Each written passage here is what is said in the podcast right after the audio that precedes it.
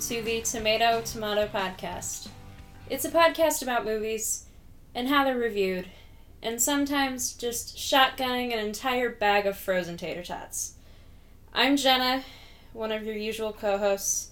I have several alcoholic beverages in me to get through the movie that we are going to be talking about right now. Joining me is my equally inebriated co host. Venom. I mean, why would we do that? Please Chris. just- yeah, I'm like, please say your actual name. Chris. Don't do that impression the I- whole time. I won't do my Eddie Brock the whole time, just some of it. Just watching you do it is like somehow even better. That's what happens when you shotgun a vodka Sprite right before you record. Yes, yes. So, if you couldn't tell, we are talking about Venom. Venom. Um, that was actually pretty good. I know. A movie that neither of us really expected would ever happen. I remember where I was the day that this was announced and just being like, that's not real.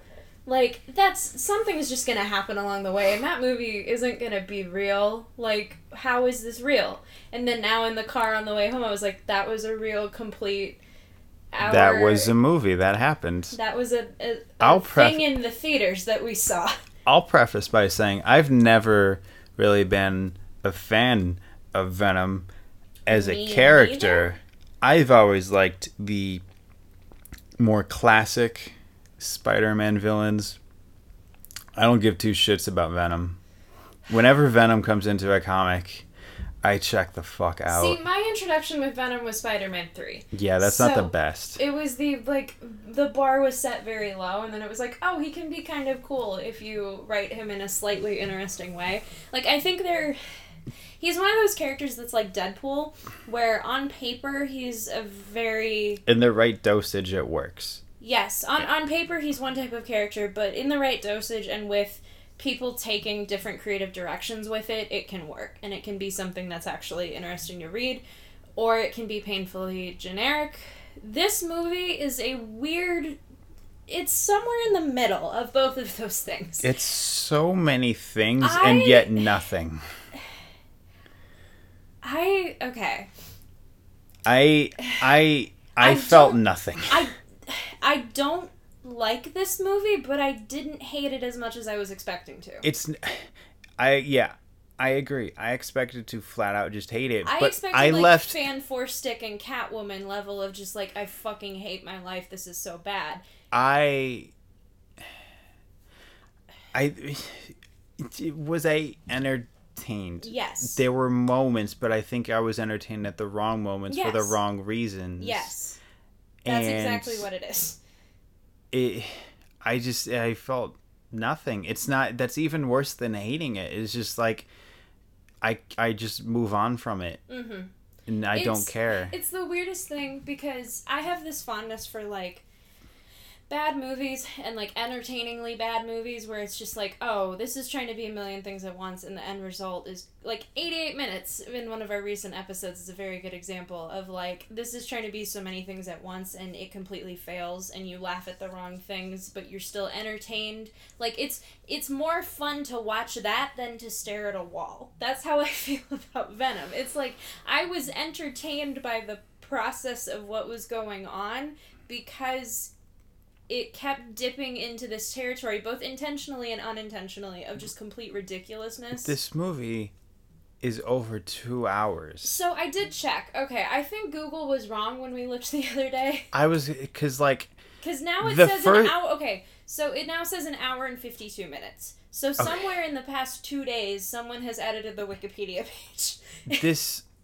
that was it, it the first 30 to 40 minutes are are a long they are a so very long it's like it's a it's drama of just watching Tom Hardy get shat on and having everything in his life taken away. it's it's in the same vein of Fant4stic where the first and second act are very long and drawn out and then you get to the third act and it's all of like 20 minutes Mhm. And no, the like third act fucking whizzed by in this movie. it came by super quick Also, spoilers, obviously, but uh, there's nothing to spoil.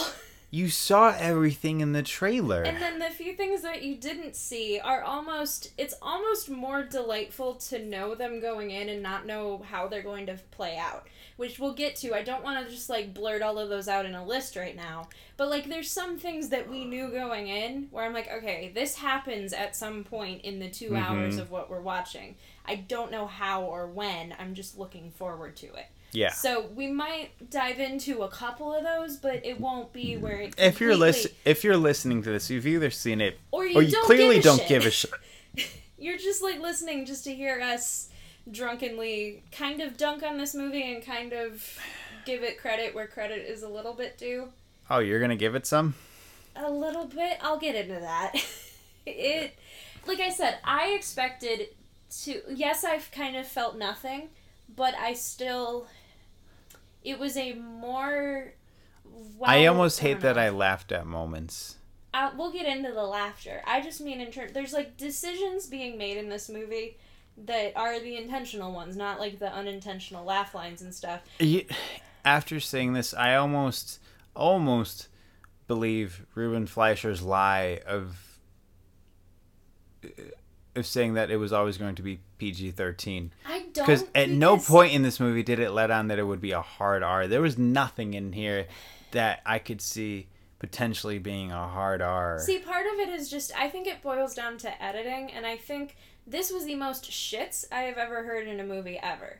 So I think that alone, Yeah. depending on how the the like censorship committee would have voted, could have pushed it into But R. But I think I think what boiled down to it is like, cool, Venom cuts a guy's head off, and then you instantly cut away. Like he bites were the guy's head off. Convenient cutaway. It's Yeah. like eh. Th- there were cuts in this movie that were made because they wanted to get it down to PG 13. I still believe that there are cuts where that doesn't happen. Because Fleischer said outright, like, we're gonna honor the character and make it bloody. And then this took all of the blood out of it and just kind of Yeah. still left the, like, inferred violence. there's a lot of inferred violence. I Yeah. guess. Which yeah, part of me, just- I would have rather just pushed this to R. Like, it, because then But it can live in this weird territory like it, as an r-rated like comic book movie where it, it, it would have been able like the other decisions that were being made would have kind of made sense but then making it pg-13 it's like something about that it didn't land well, it's I just it's just insane to me that this movie came out in 2006 and we're just seeing it now. we opened up a portal to 2007 at least But am I wrong? no This is a movie from 2006. this movie is the equivalent of someone taking Logan, Deadpool, Spider Man 3, and The Incredible Hulk and watching all of those, writing a script, putting that script into Google Translate, and then putting it back out into English. Not it's like we skimmed the Wikipedia page for Venom. Yeah, while while doing that at the same time. I just mean like Yeah. it's this weird mix of all of those movies, but it leans more into the which th- that's that's a big consensus in the reviews and stuff is kind of like this feels so weirdly dated in a way that is just so fucking It was odd. it was made in a vacuum. if you if but people then weren't again- using smartphones, you could have said this movie takes place in 2006. The- Sony makes their movies in a vacuum. Not as much as Fox does, but like That's a whole different discussion that also- we'll get to.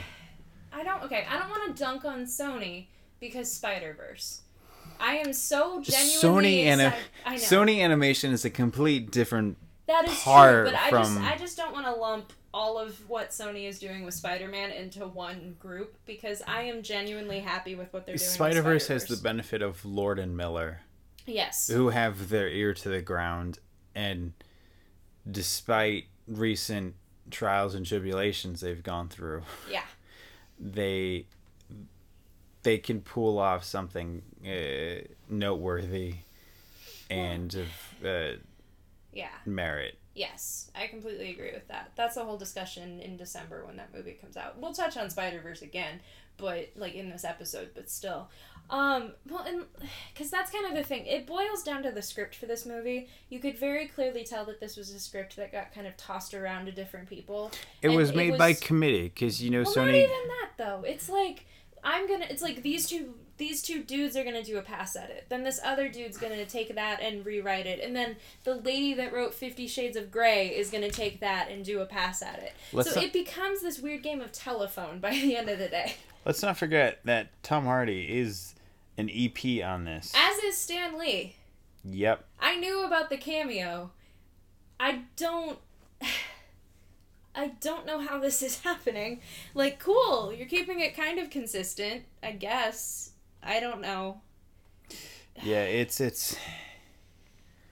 Well, let's get into the reviews. Yes. Which one do we want to So, first of all, if for some reason this is your first episode, Yes. Good. what we do. Well, th- it, it might be. It's opening weekend. If people have Yeah. mixed feelings about this movie and they want to feel not alone, then we're here to help. so, if this is your first episode, welcome. Yes. uh, what we do is when we talk about a movie, if we like it, what we do is we try to find two dissenting reviews. If we dislike it, we find two uh, opposite reviews and one conforming to our view, so we're not in this echo chamber of conformity. And we we use the movie's Rotten Tomato page as Rotten Tomatoes page as a basis for doing all of that. We don't necessarily hunt for reviews elsewhere. If it's on the Rotten Tomatoes page, it's one that we're going like that's the pool that we're drawing from. So just looking at the page because I have the tab open. So the tomato meter score. This is the first time Has I it gone up or down? I will tell you in a second. This is the first time I have been like genuinely excited for a tomato meter score. Like you you and I were both there. We were like, "Oh my gosh, like what's the reveal going to be?" Like guessing what the numbers Yeah. were. Like I haven't I don't know. It hasn't mattered as much with other movies. So with this one I was just kind of like, "What is this even going to be?" So the tomato meter has gone up by 1%. Wow. It is now currently at 31%, still rated rotten. The average rating is 4.5 out of 10. 181 reviews are counted, 56 are fresh, and 125 are rotten. The critic consensus is Venom's first standalone movie turns out to be like the comic character in all the wrong ways chaotic, noisy, and in desperate need of a stronger attachment to Spider Man. The audience score is 88%, with an average rating of 4.3 out of 5 and almost 11,000 us- user ratings. wow. Yeah. Uh, that, I, I don't take the audience score super seriously. I No. feel like it's going to Because as we as we've stated before, if you're going to go out of your way and post your thoughts or review on Rotten Tomatoes, you have strong feelings. You're not passive. Well, and also there's an extra for the people who actually give a shit about this movie. There's an extra sort of motivation in all of the discourse that has popped up in the past week of Lady Gaga fans trolling Twitter to make it seem like Venom had worse Twitter reviews than it did.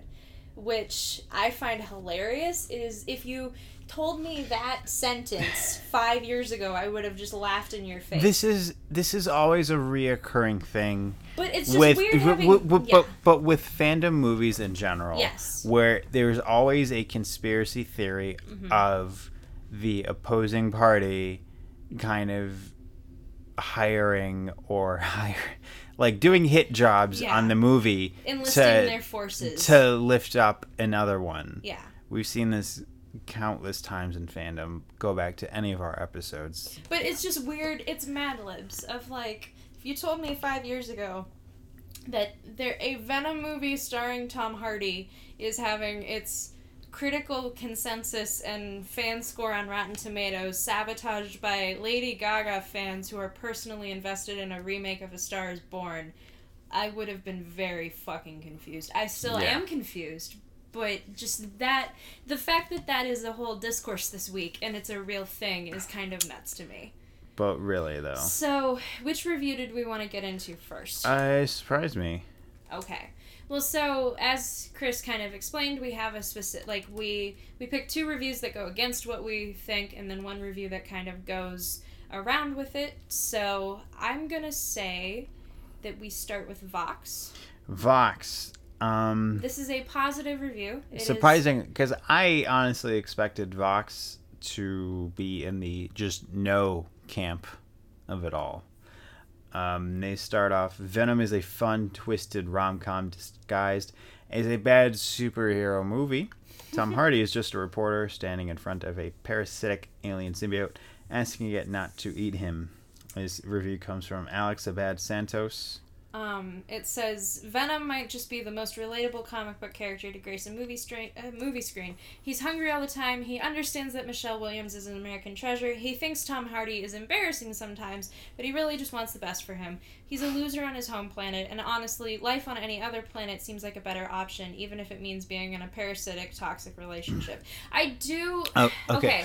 okay. so this review, I read it as the irony laden millennial putting too much stock into the movie kind of thing. Like there's they're putting too much into this movie.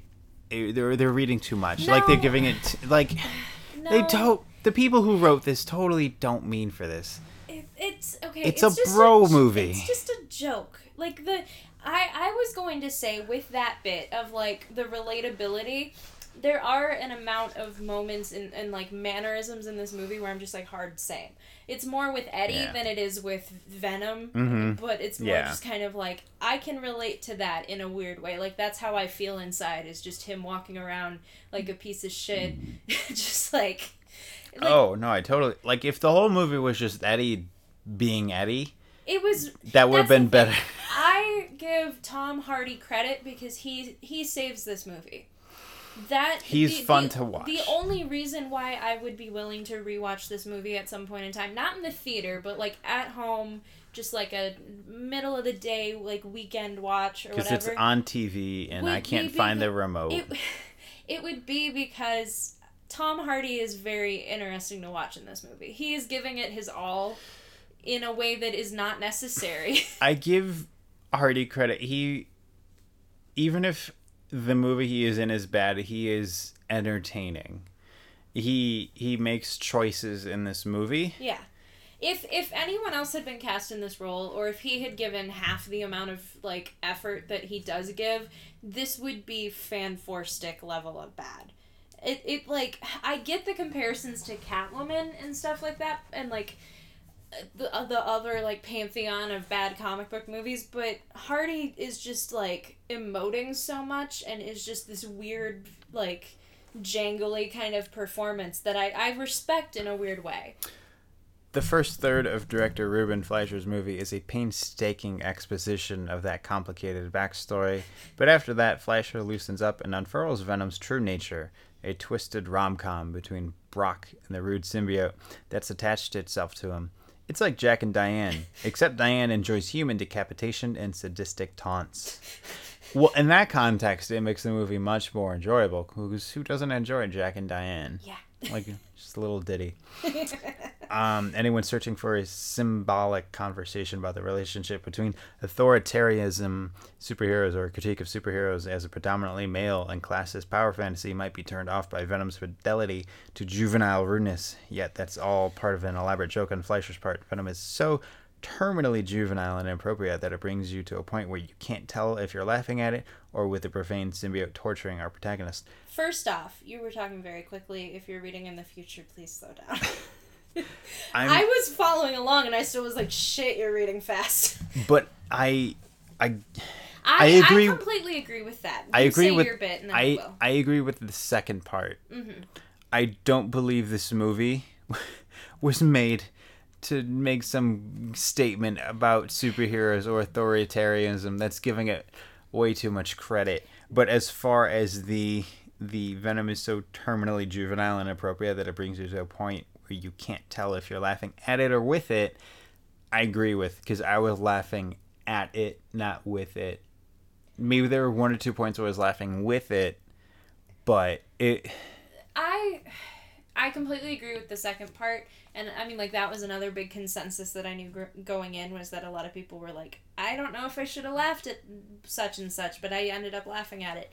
I think that's almost part of Fleischer as a director. It's been for fucking ever since I've seen Zombieland, but I remember it kind of being like you're laughing at how awkward like Jesse Eisenberg is, and like you're laughing Mhm. at like the situational stuff as much as you're laughing at like the funny things that people are saying.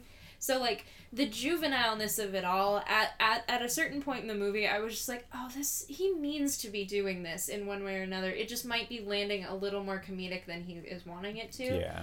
But my thing about that first part of that the review is that there's these tiny little nuggets that are like just mere little glimpses in the rest of this movie where I get what they're saying with this first part. I'm like you could in in the hands of a better set of writers or just a better singular writer with a point of view, you could have made this more of a critique on masculinity and superheroes and like the authoritarianism and whatever. Like Mm. there were these little glimpses where someone else could have done like a choose your own adventure situation and led to that Yeah. But it just it would it would do that and then it would just fucking like it, w- it would like take the shot and then just completely fucking miss it it's just that gif of the guy like turning around laughing Yeah. and then yeah that's how i kept feeling because it would be like oh that actually is kind of like an interesting thing you just did and fart jokes Yeah. like or like and just like predictable stupid shit The Like, movie is so by the numbers. It, it does feel like 2006 or 2007 It, like I s- yeah, it was made in this vacuum that um, they've put themselves in because even in in a post MCU world by ten years, they're still living in 2006. Yeah. Um, which i almost admire in a weird way but it's also just so odd they stick to their guns to a fault. yeah Uh, Um, review goes on to say Venom is about compromising your ideals in service of greater good. Eddie Brock is a nice guy who truly wants to do the right thing. We know this because he's one of the only characters in Venom who interacts with and is nice to non white, non rich, non male characters. The other sign that Brock is a good guy is that he invests. He's an investigative journalist who, despite a request from his boss to coddle a billionaire who's given. Uh, it just goes on more okay plot stuff. so the the one thing where i was like i am laughing at this unintentionally like i i don't think they're going for this is like in the part of the beginning of the movie where it seems like eddie is has his shit together and is being a good journalist he fucking sucks. Like he's he's just the way that he's played is so weird like the the montage of his tv show is so fucking odd Okay, to me so let me. he's not a good journalist. Like before any of this happens, he's a bad journalist So, uh, consistently. So, the whole. I am totally fine with Eddie Brock having his own kind of show, but the, the whole first act is so long, we never get to actually see his show. We're just shown like the opening credits to it. And like little snippets of it, and it's like it's trying to be why- like half Anderson no, but Cooper. but not even that. Just Yeah. like let us see the show part yeah. and like actually have people watching it because we have no idea of like his level of notoriety. Is Mm-hmm. it just like a no local network show? Is it a nationally syndicated show? Like the, the, They the made whole the, like the whole was- yeah. the whole first act is so weirdly structured and and and the information it conveys to us Yes. is so all over the place and so very long and there's very little. You could have easily trimmed 15 minutes off the first act and lose nothing. Yeah. It's an eh, eh, it's just don't do what they did.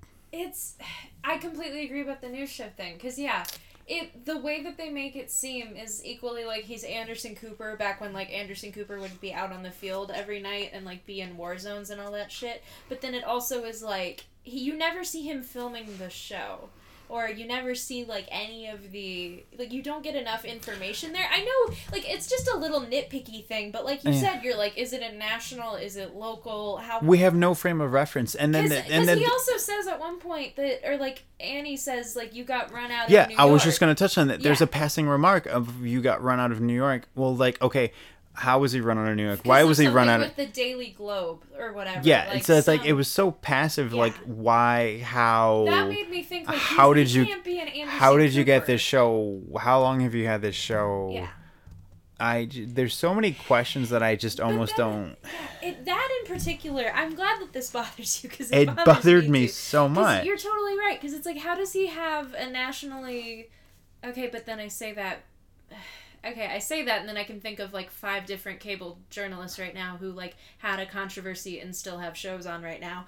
Brian Williams, but like, so like I don't know if it's a Brian Williams Yeah. situation or if it's just like We you're don't on know. California public access. We're never told. But then it, it completely counteracts, spoiler alert, the mid credits scene where it's like, he, he- you're the only person who ever got to talk to this guy. Oh my god. And how did he bounce deal." back to that?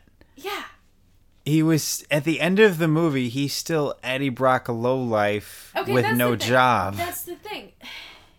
He, he, he hints that he has a job. When you're talking about the first act being so badly constructed with how it conveys information, that last scene with him and Anne is so equally bad. Like, it just bookends the movie of, like, them sitting on the stoop. It's like, well, I'm a public defender now. I'm taking cases pro bono. Oh, cool. Oh, did you get your show back? Nah, I'm focusing on the written word. These are real Yeah. lines in the movie. We just saw it, like, 20 minutes ago. It's it's it's it's. There's so much lazy exposition. It's not It's- to not to quote the fucking Deadpool thing because I'm fucking sick of Deadpool too. It's That's just lazy. lazy writing. it's It's, lazy like writing. exposition is a thing that is fine. It's a thing I've come to expect, but this was just lazy exposition. There was there were much more clever ways Yeah. to show us that he's still writing. Fucking put him in front of a computer actually writing. The only show- times he's in front of a computer, he's not doing any writing. He's show show emails. Anne in the courtroom doing lawyer shit. Like there's so much more clever. I'm like just thinking of the it's like. I don't have- making me think of like the last montage of Winter Soldier, where it's like. Here's what everyone's doing Yeah. after the fallout, and you see like training at Shield and like Nat testifying before Congress, and But it- like it's show don't tell. Exa- that's This exactly like I. I shouldn't have to tell these screenwriters that, but Yeah. then again, I'm talking to Sony, so you know. it's that's what I mean though about like there's these little nuggets of a really good to potentially better than good movie. It's it, it like the founda- there's enough of a foundation there that could have been taken to something I would have genuinely enjoyed and would have been surprised by, but it just misses every single shot that it attempts to take. Like so the review goes on to say because there is no convincing argument for Brock to remain an impotent loser, a cynical, compelling. So it just kind of does more synopsis. This Vox article is surprisingly long. they're they're pretty like in depth. They're pretty thorough. So At- it says At heart, see. Venom is a twisted rom com that's bonded itself to an angsty superhero film. Brock is given a perfunctory love interest in the form of Michelle Williams as Anne, a serious lawyer who has never seen practicing law, but does wear the type of suit that serious lawyers wear. That's the thing. Their first fucking scene, I I was just baffled by because it's like he wakes up in bed and he's like, "Oh, you're wearing a suit. I like when you wear suits. Feed the cat. Keep remember to it feed was the cat." it was such a forced like, hey, look at they're a couple. Do you like them now? Because we gave them cutesy also, dialogue. this is this is one thing I will say. I can't remember the last movie. Oh, Michelle Wi- uh, no, this is one. This is a random tangent, but this this reminds me of our Blade Runner episode where there was a weird like Chekhov's gun sort of. So the cat. the cat and the dog, I expected him to eat both. And Me if too. this movie was rated R, he would have, but he did not eat either. And I was both Mm-hmm. relieved and a little let down because I'm like, you just threw in two Chekhov's guns that then you didn't really follow Yep. up on. The dog becomes the symbiote, which. I want. we both whole- looked at each other and laughed. I want the isolated clip of Michelle Williams, Oscar nominee Michelle Williams, walking down a hallway of a hospital and making serious eye contact with like a Papillon dog. With glazed eyes. I just want that isolated clip just in, in the Smithsonian. We both looked at each other and laughed because it's so stupid. Venom's strongest elements involve Brock and Venom getting to know each other over via a supportive, prolonged, difficult internal courtship. Even though their symbiotic relationship may be ultimately, as a nature, mutually beneficial, the movie makes clear that such relationships are not always easy. At first, there's a struggle as Brock to curb Venom's carnal, carnal urge for human body parts, while Venom has to deal with Brock's stubborn human mortality. But they eventually learn what drives each other insane. So this kind of touches on the whole like. Not that there's a lot of best parts of this movie, but the The, the, The odd best- couple dynamic. if this was just played as literally like that as the odd couple a situation comedy yeah. this would have been a much better movie where it's venom and eddie trying to live together and just getting into We get hijinks that at the end of the movie. That is the only thing that made me want a sequel to this shit. Was that it was like but the sequel i want will never happen No. because it's just a, a situational comedy and it's just I a know. half hour No, I know. It's with just 10 like, minutes of commercials The, the, the last scene with the two of them is the closest that we get to that. Of like, okay, you can't eat bad guys, blah, blah, blah, blah. Like, it just, that whole thing of like, them trying to keep each other in check in like the stupidest ways. Just the fact that the fucking, let's jump out a window, smash cut to Eddie using the elevator, and then Venom calls him a pussy. i knew at some point in the movie that the symbiote called eddie a pussy yes, me too. I did not know the context. Now having the context, I love it. I hate that I like that bit. It's so great. I it, that was like the highlight of the movie for There, me. there's all these weird little highlights that I hate are like genuine highlights to me. hmm Like I'm amazed at how much of this movie I was entertained by Yeah. and that I'm going to continue to laugh about when the first trailer for this just seemed like the most boring garbage for like months and months and months and I was just like dreading this movie coming out and I still kind of was but then there's just part of like the weird humor of it all that I enjoyed and I feel stupid for enjoying it but it's funny Because this humor, um, it, it it's not forced quips. It comes Yeah. from character moments. and like awkwardness It, it it's the dynamic between Eddie and the symbiote, and that's where the humor comes from. And I fucking hate that I laughed at the moments I should have, Exactly. whether it, whether it was intended or not. It's the kind of humor that I think a lot of the MCU movies kind of lack because it's all very quippy. Um, Now, jumping over to IO nine. oh I was gonna go to Slate Okay, let's go to Slate then. Yeah. fresh rotten fresh That's right. I forgot our own format. It's So, okay.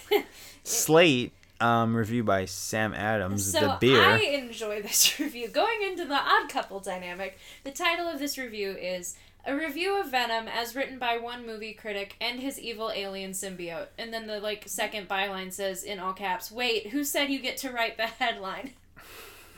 So this this review takes a very creative approach in a way that I find it, it is kind of it, it I'm trying to think of how to articulate this it's like one part of my brain is like this movie is ridiculous and stupid and I shouldn't be enjoying this. And then there's like a shit part of my brain that was the like other part says nominate it for Oscars. not that. Not that. It's Why just would we do that?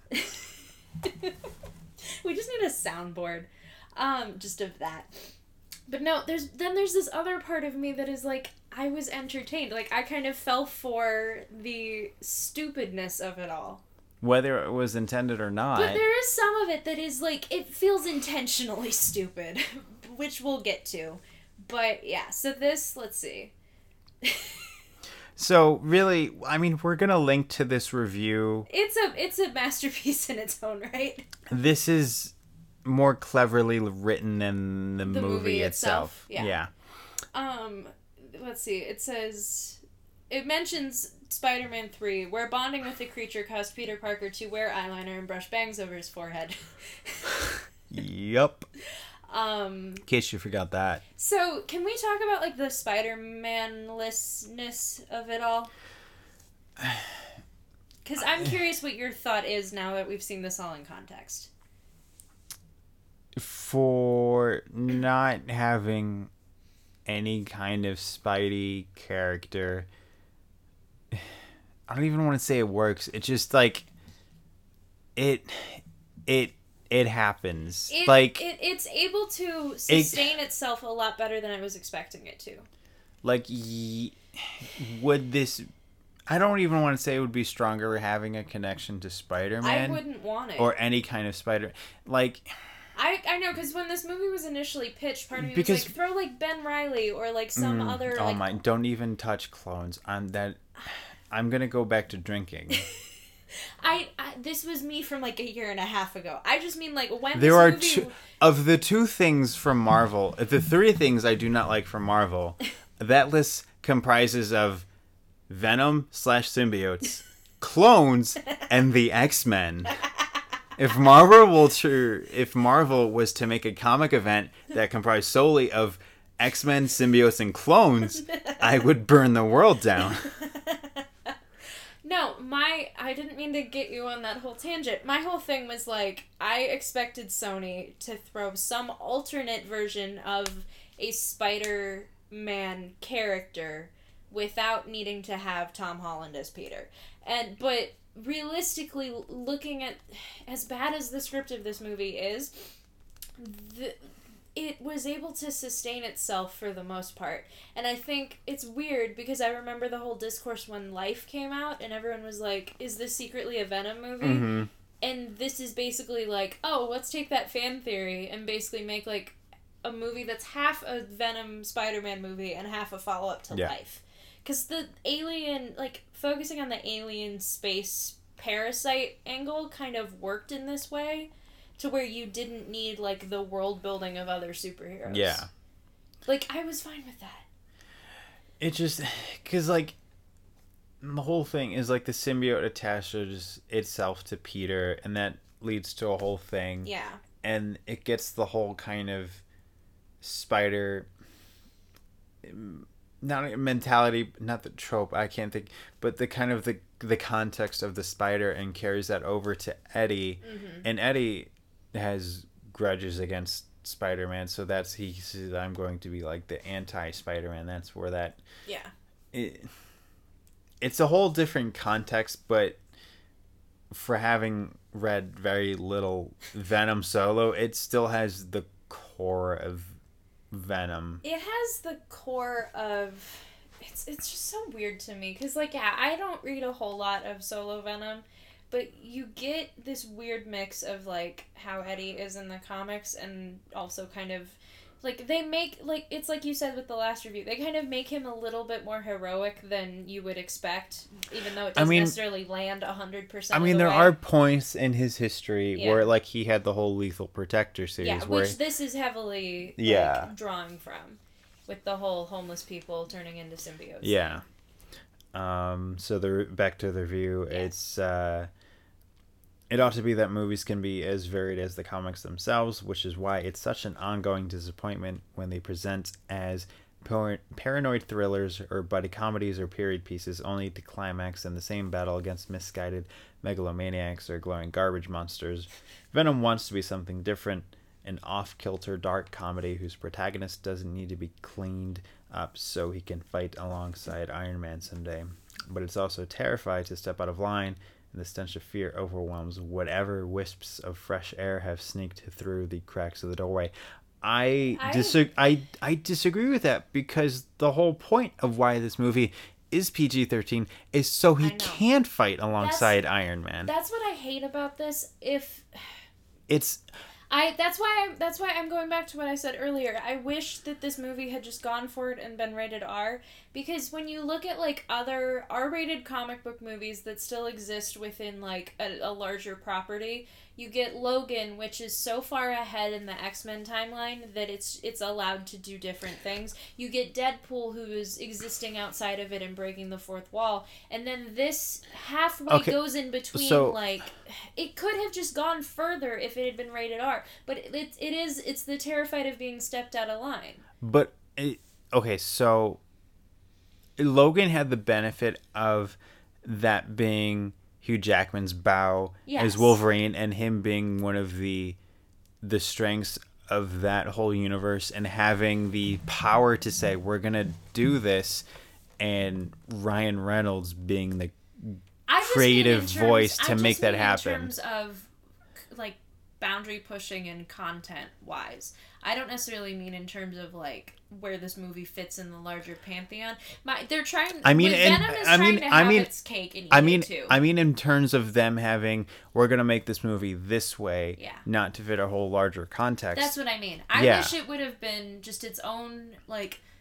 but see, because to because Sony still has that shared custody, whereas with Fox is like we're independent. Yeah. We're not. We don't have shared custody. Whereas with Sony, it's like, hey, we're kind of playing ball with Yeah. Marvel proper now, so we might share our toys. So we gotta play on their level. I So they gotta Yeah. tone it down creatively. I don't know unless the MCU just says screw it and just like opens up the multiverse or just like and that's how they introduce the X-Men and all of that shit. There's After- no way that this movie would be able to work in the MCU. It's not going to because it's No. not going. It's after the critical reception in No, the box office, which is as of right now ten Bad. million, Yeah. which is underperforming. Yeah. It's not going to happen. Feige won't allow this. It it bums me out. I can't believe I'm saying this. I think Hardy is surprisingly well cast, and I enjoyed watching him. And I would Yeah.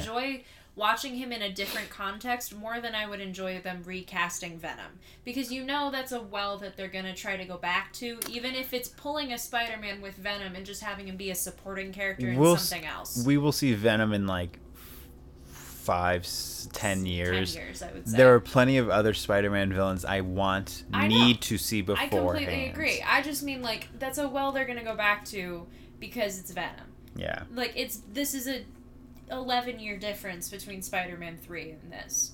So they're gonna try to dip back in there again and it's it bums me out in this weird way and i can't believe this because i expected to fucking hate this movie. So i the, okay, like hardy playing this character. So back to because it can uh, in the review it says i'll try to put this delicately so as not to offend you. It's not clear how much of the comedy is intentional at the very least venom feel as if fleischer was shooting two radically different movies at once and even in the final edit it's not clear which he chose. It's a movie in which the villain after being called out for being an inhuman monster with designs on ending human race coolly responds that hurts. Long journal entry tonight. I liked that line. But it's also a chaotic, deafeningly loud superhero movie with incoherent visual, repulsive action sequences that kill the momentum instead of increasing it, building up to a battle between Venom and another so, uh, less soft-hearted symbiote that looks like a wrestling match between two oily blobs of snot. i fucking hated that third act battle that was so stupid I will come back to that in the next review. Okay. I I could not tell what the fuck I was looking at. I will say Riz Ahmed. I don't even want to say he was wasted. He He- okay, he was just there. there's little nuggets where I'm like, you are interesting. The you are like your your performance is still like I don't know because it, it all of these reviews that I had read beforehand wrote him off as like he's trying to do his best Elon Musk. I think his role is a little bit different than that. I, f- I want I wish Fleischer had directed him to chew the scenery more. Because yeah, like the journal entry line and like just the kind of shitty. I like, did I did like that journal entry line too. I just like I feel like Riz Riz was very restrained. Yes. Whether For that too long. whether that was him or Yeah. Fleischer, Yeah, he should have chewed the scenery more. yeah. Like be he, have some awareness of what you're in and what you're doing. he never he strikes this. He's trying to like walk this line between like maniacal mustache twirling supervillain and like just. I like chaotic neutral energy sort of, It's of that- like because it's this whole thing it- like at a certain point you're like oh his mindset does kind of make sense in a but weird it, way it's, it's, it's, just it's that whole like trope of Yeah. the the villain is the hero in their eyes kind of things like Yeah. i'm doing this for the greater good blah blah blah blah yeah but it's like I, there uh, wasn't but enough I effort was, I was like okay cool cool motive still murder kind of thing but Yeah. also like how about more about you I, I, I get your plan but how about more about you Oh, like you didn't like all of the exposition that Eddie rattles off There's- when they interview each other. Also, at one point before that scene, Jenny Slate comes in, also wasted in this movie. She's a goddamn delight, and then she gets killed off. But you know, um, but so she comes in and is like, "Oh, you need to change for your interview," and he goes and puts on another all black outfit. I'm just Okay. like, why? Riz had to have had the easiest job because he's. It had to have been a week of filming because he was really only on three set pieces, yeah, which are probably next to each other on the soundstage. it was probably another week just for the like CGI. You literally garbage. never see him leave the Life Foundation headquarters. No. He's Yeah. always there Yeah. in this boring context. like I I appreciated what he was doing to an extent, but like you said, he was very restrained. Riz is a fucking great actor who people don't necessarily know how to use in the right context. And now that he's killed off in this movie, we can go see him blossom in other franchises. Yeah, I'm like, hey DC, this like, is this is the second big franchise movie he's killed off in. Someone else save him, please. I'm like, hey DC, you need to do what like the MCU did for Michael B. Jordan and just kind of like rescue him into Mm-hmm. the into a different context. Like he he. He, he gives just enough and a little bit more to this role than Mm-hmm. I expected. Like he's it the way that the film is edited, he still is kind of like he's given just enough moments to kind of like really it's serviceable. Yeah, it's it's one minutia step above serviceable, I would say. So the review says Venom itself is a less molecular fusion Yes. than a wobbly playhouse built of mis- mismatched blocks solid in place and nearly collapsing. And others, given that there's no evidence of any Spider-Man in the movie's world, it's never explained why he looks like a two-tone version of a cri- fri- crime-fighting web slinger. But that's the least of its problems. But like I said, that's not that big of a deal. Like, I don't know. It aliens look weird. Like you, that was a small thing to write off in the context of the universe. Yeah. Everyone in the universe who met Venom for the first time was either immediately killed off or was just like too shook by what was happening to really be like, "Hey, why do you look like that?" Yeah. Like no one's gonna question that. exactly. fans don't care enough to question that. like, yeah, it says it's a movie appropriately at odds with itself, although the tension is less between good and evil or good and bad than anti heroic fable and something other than that. In addition to being a ravenous monster who needs a conf- constant influx of fresh meat to survive, um, Venom is, well, kind of a wise ass. It dawns on the movie slowly at first, perhaps because it's hard to see the twinkle in the symbiote's eye for the rows of jagged, slavering teeth behind it. But Hardy seems to catch on first, playing Eddie as a jittery schmo whose cracked voice makes him sound like he's perpetually going through puberty. Why, Why would, would we do that? why would we do that? Why would we do that? Let's go to the next review for my 09. yes, I.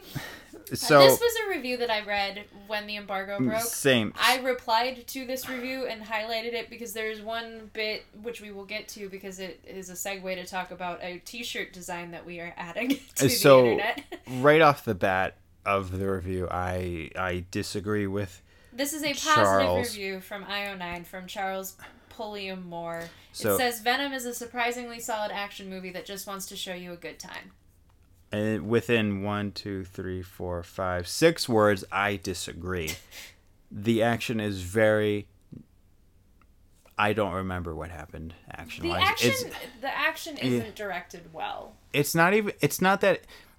It's very. It's boring. competent. Yes, it's competent. It's not, but in It's so bland. In an Af- era where there's like superhero movies kind of like one upping each other in terms of fight scenes, it's just like this doesn't. It, it was bare bones creative with what the symbiote can do. It's very.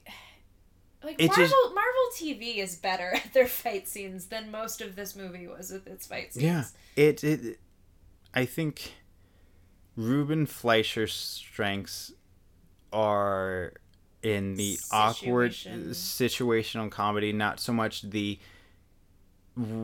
creative uh, mind to know what to do with symbiote action sequences and set pieces. Uh, like the whole chasing on the bike was like It, it, it, dragged on. it dragged on too like- long and then it sped right into the third act which was like okay this is happening well, no, there was some stuff in between. but But, okay like, but like even then like the the best action movie this summer was come on fill in the blank here Mission Impossible. Mission Fallout. Impossible Fallout I'm thank drunk. you It took me a millisecond. I'm sorry. the motorcycle chase scene in that movie is was so very inspired. it's so very inspired and creative without having a symbiote, which adds there's a lack of creativity when you have this alien thing that can maneuver so many different ways and be creative with how you move around set It's pieces and Swiss interact. Army knife of like It is. capabilities, and then which that was weird to me. There's there's like just enough hinted at like the symbiote home world and like the the like class structure and the society that goes on there, but it I found it befuddling and i don't read enough venom or symbiote stuff to really get this but when when venom is telling eddie about riot and he's like oh he which they never name him riot by the way that like They, never- do. No. i the- didn't hear him No, Like, yeah, when um the Venom is talking to Eddie about and it's like Riot he's Well, like no, the so he's like I- our le- leader. Oh, I never heard the name, but Yeah. but the point is, is that he says in that line like he's got some shit you haven't even seen yet, and I'm like, you all can do the same It's like- thing. I think It was like, okay, he can make knives and swords He out of his arms and become a porcupine. like, hey Eddie, if you th- or hey it's like- Venom, if you think hard enough, you probably it's can like no that too. wonder Venom is considered a fucking loser Yeah. on the symbiote planet He's because just like he's emo, lame. He's just like the emo kid of the symbiote world. Yeah. Like, yeah, it. Drift, So- drifting away from the source material is always a risky gamble when it comes to comic book movies, especially when a film is trying to establish a character who's meant to carry a franchise. Roam too far, and comics purists will dismiss the movie as fundamentally inauthentic. Come too close, and the movie becomes dense to the point of being a drag. And in Venom's case, run into all kinds of legal complications that Sony's probably trying to avoid. I I disagree with that sentiment. Granted, I this is a very bad comparison, and I I'll admit that. Infinity War mm-hmm. is front loaded with stuff that like if you have read Infinity Gauntlet or Yeah. anything, you know where they're coming from. If you just go into Infinity War blind, Yeah. it's like holy shit, this is a lot. Yeah. But they know you have the benefit of watching everything before it for the last 10 years. Yeah. I know it's a bad comparison, but it's like we're I'm at the trying to think of another example. we're at this point with comic book movies where it shouldn't be by the numbers and spoon feed the audience everything. It's like we can dive right into this shit. We don't need basic origin stories anymore. And yes, you're raising your hand, you with the hair. I'm raising my hand. So just going with the roam too far or come too close dichotomy, there's a movie from this decade that established a franchise and was both close to the comics and deemed controversial at the same time, and it's Man of Steel. Yeah. And it doesn't spoon feed you shit. Granted, there's more Superman movies to go off of as a cultural frame of reference in the way that Venom really doesn't have at all. Like, the the one cultural reference, if you're just someone who goes and sees movies, your preconceived notions of Venom is bad. But, like, Man of Steel strikes that balance of, like, we're not gonna spoon feed you shit, but we're still gonna, like, give you things that are beneficial and rewarding if you read the comics, but Mhm. they're not, like, necessary. Yeah. Like if I was to pull everyone who left our theater, I think they would have left happy and entertained. That's a stupid mouth breather mentality of like, hey, People cheered. People clapped when the showing got done. yeah. I have not heard that kind of clapping since I don't even remember. Black Panther maybe, but I saw it like the next day at a matinee Yeah, and people were kind of quiet. Cuz like Infinity War was the most recent one where like it got a visceral reaction, but everyone was just shell shocked. But like this one, people genuinely applauded and I was just like, "What?" One thing I will give Sony credit for from learning from past mistakes, whether it was intentional or not, is that they did not. Saying this out loud, I'm realizing I'm wrong in my statement. Um, as far as the movie from the opening to the start of the end credits, they do not make an effort To to world build? to world build and put too many eggs in their basket, put the cart But before the that- horse. okay. But so because Amazing Spider-Man 2 Yes. is is Shat victim of that. It shat the bed. It that's was one of its many downfalls. And then we get to the post-credit scene with that the mid credits. We have to do a oh mid-credit scene. So the mid-credit scene's awful awful Ronald McDonald wig. I okay, so we knew the post credit scene. I had read it earlier, like some other site wrote it up and I had to read it for work and I was just like, I just want to know. And so then the description that another site had written up was basically that spoiler alert, if you're listening this far, we are an hour into this episode. If you if you're listening this far, just stop that Cletus Kasady, Carnage, is wearing a Pennywise from It wig, and I was like, "Oh, oh no!" And then I saw no, like no, no, no. It's a Ronald it's McDonald. halfway. It's like a weird knockoff. It's like those Halloween mm. costumes that can't say what the thing is, so they just say words that are similar. It was like Woody Harrelson was late and was like, "Fuck it, just throw this wig on. It's fine. Go, go, go, go, go." It doesn't match anything. I'm also like, it looks so artificial on him in a way that I'm like, are they giving you hair dye in the prison? Yeah. like, are you bleeding your hair red? Like, what the fuck is going on here? It's so weird to me. I don't mind that he's cast as Carnage. We are never going to see him be Carnage, but it is interesting to me that like it makes sense given Fleischer, but he's definitely not the definitive best choice to be playing Yeah. Carnage. Like there are so many other actual redheads like Yeah. not to boil it down to like hair, but it's also just like it's Woody Harrelson. We've already seen him in like two big franchise movies see- so far this year. And the whole th- the whole post credit scene is not earned. It's so gratuitous in its And, like, they- attempt to set up a sequel. Like there's no telegraphing of Cletus. Like the the only thing is is in the last scene with Annie where he goes, I have a big interview lined up. They could have had something earlier in the movie. It was like, hey, I'm chasing this lead on this murder, or I help put away this murderer to help Yeah. like establish a relationship between Brock and Cletus.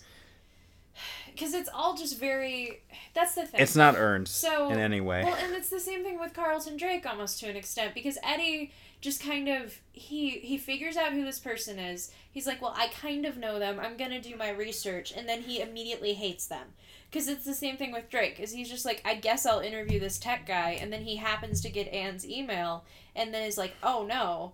I I hate this guy now. I need to ruin his life." And so Mhm. it's it's that same kind of ham-fisted bullshit with Carnage. It's just they barely start setting it up. Going into Venom, you fully expect to see them rip people apart and munch on their guts, but it's legitimately shocking the first time you see Eddie and Venom say thank you and you're welcome to one another. So much of Venom's identity is Marvel's comics is tied up to themes of torture and trauma, and there are definitely elements of that throughout Venom, but at the same time, the movie is also much more concerned about having fun with its central characters and the wildness of their dynamic. Can I read the next paragraph because it's my favorite paragraph in a movie review this entire year? Yes. Even more pleasantly surprising about Venom is how, forgive me, high key fucky a movie it is. At multiple points, Eddie mentions how the symbiote, which materializes through his skin over whatever he is wearing, may or may not also literally be up his ass at all times. And there are a couple of sequences with decidedly Freudian un- overtones that gel with Eddie and Venom's current relationship in the comics, which that bit then links to the article about Eddie and Venom having a baby in the comics. Um, the film doesn't exactly delve into the undeniable queerness of Eddie and Venom's bond, but there's just enough of that energy running between them to give the story a titillating edge that will be readily apparent to the Venom thirst crowd. Like I don't get how If- Ruben if- Fleischer so- was like, people want to fuck Venom? Where did that come from? So- when they literally make out. So if I was editing this movie, the end scene of them walking away would have been set to Queen's "You're My Best Friend," like "Ooh, you're making me live But now." see, then that, that just like friend zones them. It's Until like, the it's sequel. It's the dude equivalent of like gal pal. like they, I, uh, going back again to a script with a clear vision and a director that's not necessarily just trying to make two movies at once. They're a completely different. Like you could have taken the bare bones of the script and made a even queerer movie, like deliberately so, and you could Mhm. have kind of addressed like the weird queerness of this character and how this whole thing works. But instead, we just kind of barely hint at it, and it's in this way that like dude bros just kind of laugh at and then kind of brush off. Mm-hmm. But part of me was just like, I want to dive into that. I want, I want someone to write Venom in a way that like wholeheartedly addresses just like how queer this is. Yeah. In a, in like a interesting and positive way, not in a derogatory like way about their relationship. It's But- just kind of it's such a weird relationship. Venom is one of those characters, much like Punisher, has been co-opted by dude bros. by dude bros Yeah. eh, who have a fundamental misunderstanding of, Of- what the characters are. They're boiled down to a symbol and they they don't really have the understanding of Hey, it's it's hey, dude bros, Punisher is actually a commentary on post-traumatic stress disorder, and, it was the- a character the, from the Viet. failure of the military. But you know, keep putting the Punisher logo on your trucks, and you know, You even can go to like NRA. Superman almost to an extent. It's like, hey, look, Superman's an immigrant. He's Yeah. an illegal immigrant who wants to fight for everyone. like somewhere out there is a very good idea for be it a comic or a movie where Mm-hmm. it, it explores the flu- Masculinity. the fluidity and masculinity and toxic masculinity Yes. of the Venom. relationship between Venom and whatever uh, Venom and whatever host he has. because even like, like the makeout scene, like Eddie and Venom make out in this movie. Technically, it's a bit of a cop out because it's technically she Venom, which but it is but to- is but it's the symbiote driving yes, the host. But so uh, part yeah, there's a there's a different version of this movie, or there's a comic adaptation of that moment that addresses the fact of like, oh, Venom is kind of like genderqueer and just is willing to bond with whatever and doesn't really give a fuck kind of thing, and like it doesn't affect his relationship with Eddie at all, which is an interesting thing. It's exactly what you said. The Dude Bros have co-opted this character and turned it into into one thing, but then the actual reading of it can be so completely different Mhm. in this way that I'm like, you none of you get this. Like we were sitting kind of completely surrounded by the broiest of dude bros who I wanted to punch by the end of the movie because they were very annoying um on multiple levels, but like they completely like so much so many things just like went over their heads. Mhm. And I'm just like you're not you're just they're there for the masculinity and they all. were the ones who like blindly clapped at everything. Yeah. And I'm just kind of like you you can enjoy this movie, but you also need to like Their reading of it was you need to read your Bare content bones. and not just have it wash over you, kind of. hmm Back in the review, that all being said, Venom is not without its flaws. It's absolutely full of them. the first 20 minutes or so move at a brisk, confusing clip, and it feels like a haphazardly cut together opening that could definitely use some reworking. Drake's ultimate evil plan involving the symbionts isn't a well thought out or articulated in a clear way, and Jenny Slate is woefully underutilized. There's also Hardy's American accent, while not exactly ignoring, is inconsistent from scene to scene and hits the ear wrong on more than one occasion. If anything, Venom's greatest weakness is actually the way Sony's marketed movie. Like Hardy's accent, it seems as though the studio has been hasn't been quite sure just what kind of tone it wants to strike with its advertisements, which send mixed messages about what kind of movie uh, Venom really is. And then it's well, and then it says it's not nearly as dark or bloody or brooding of a film as Sony could have made. Rather, it's a loud, kind of silly action slash buddy cop movie that just wants you to kick back with a bucket of popcorn and have a good time while a space monster licks his chops at you. Which, uh, granted, I read this review before we saw the movie, but that was how I approached this movie. We got a extra large popcorn, and I just sat there and was like. I'm gonna just laugh at this and just have fun because it's like Mhm. it made me forget about the real world for like two hours. Yeah. Even if it was, even if it was a flawed movie, it still qualified as entertainment. Yeah, it did. More so than some other comic book movies where it's like, oh, this is a little too real, or like Mhm. this isn't keeping my attention enough to really like. Uh, Like I hate to say it, but It kept my attention. there's a time and a place for like I don't movies? yeah I don't want to completely dismiss the idea of having a movie where I could just like turn my brain off and Yeah. just chow down on popcorn. This is one of those. it was. It was. I have no desire to see it again relatively soon. I'm not gonna see it in the theater again probably, but like I I wouldn't be opposed to like buying this on DVD when it goes on sale in like a year or so. Like I I don't hate this movie. It it like you said, it fills this void which compared to like Infinity War and Panther and I- all of these other movies if- that if- like made me think a little too much in one way or another. If this movie came out 15 years ago, it would have been received slightly better. yes. But since we are in a post Infinity War yeah, world, Yeah. the expectations of what we get from superhero movies has changed in Yeah. terms of the how it fits it, it the audiences expect it to fit into a larger context. We very rarely now will get a true solo. I mean there are exceptions. I mean the next big one will be aquaman will be a true solo but Yeah. still it's part It's of this, giant larger context. yeah. Well, and like this, like, this is so small in retros, like in comparison to some other things. It's very self-contained in this weird way, to where you don't really have to worry about. Mm-hmm.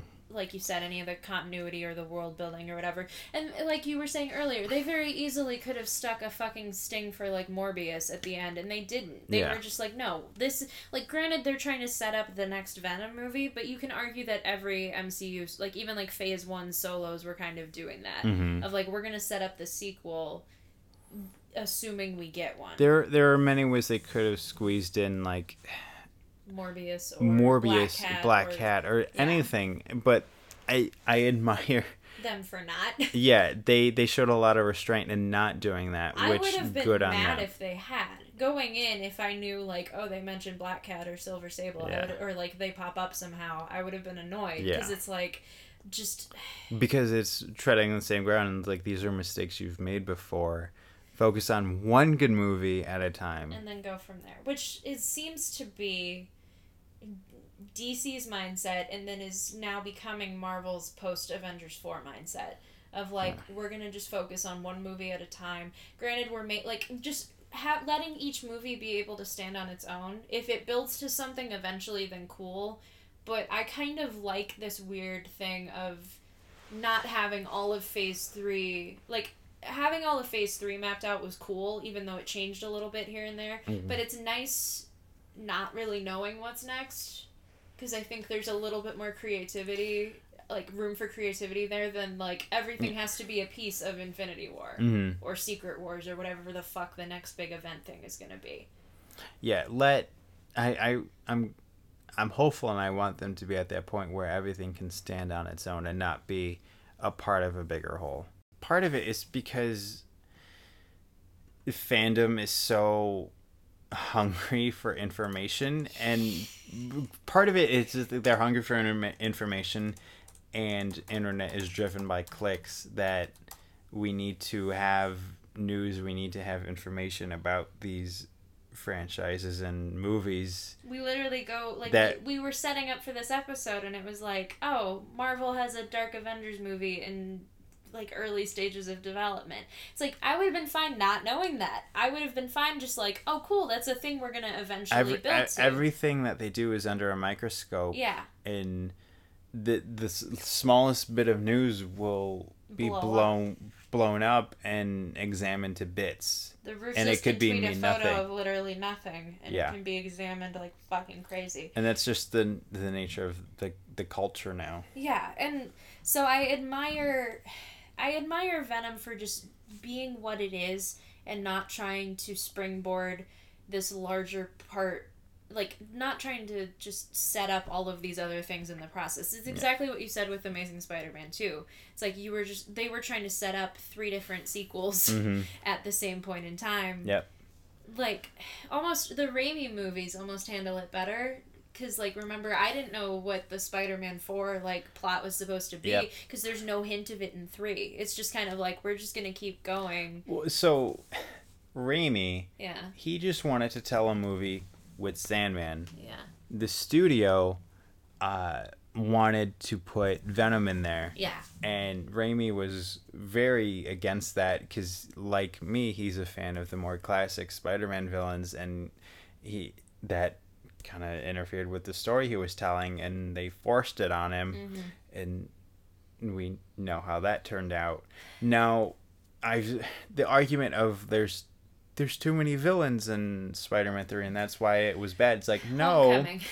look at not even just that any superhero movie nowadays. Except for Amazing Spider-Man 2, I also think they handle their villains badly because you never get enough. yeah, It's, it's like, oh, Rhino's here, I guess. it- Like it's it's not that there's too many villains. It's just sh- bad, poor writing. bad scripts. Yeah. yeah, That's the core of it all. That's where the problem started. yeah. You can have 20 villains in a movie and still make it work. It's just if the script isn't there, it, the movie's gonna fall apart. You're completely right. Yeah.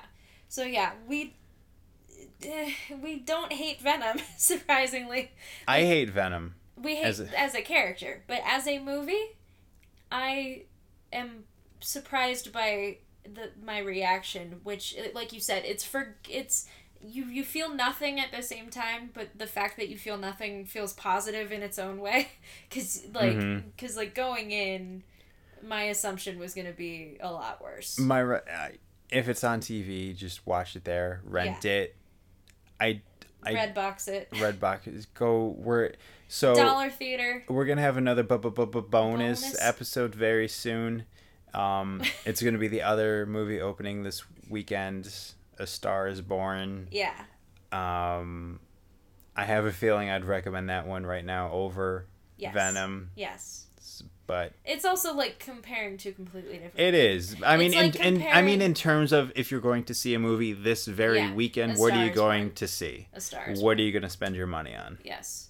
The only reason why we are seeing A Star Is Born tomorrow is because it was a way to butter you up to seeing Venom tonight. Because I Yeah. was like, I need to go see Venom, and you're like, I don't want to, and I was like, well, we can go see A Star Is Born tomorrow, and you were like, okay. Okay, I can compromise But there. no, it's like it's gonna and uh, we'll obviously compare when we talk about A Star Is Born tomorrow. But like, there's this. It's like comparing a nice salad to like a bucket of fried chicken. Like it's two um, completely. Uh, uh, Both are very good in their own right, but there's they- a time and a place. Yeah, they fill completely different needs. Yeah. So this movie filled a need that feels so dated, but I also appreciate in a weird, weird It's way. almost admirable of Sony to make this 15 Time years capsule. too late. I know. yeah.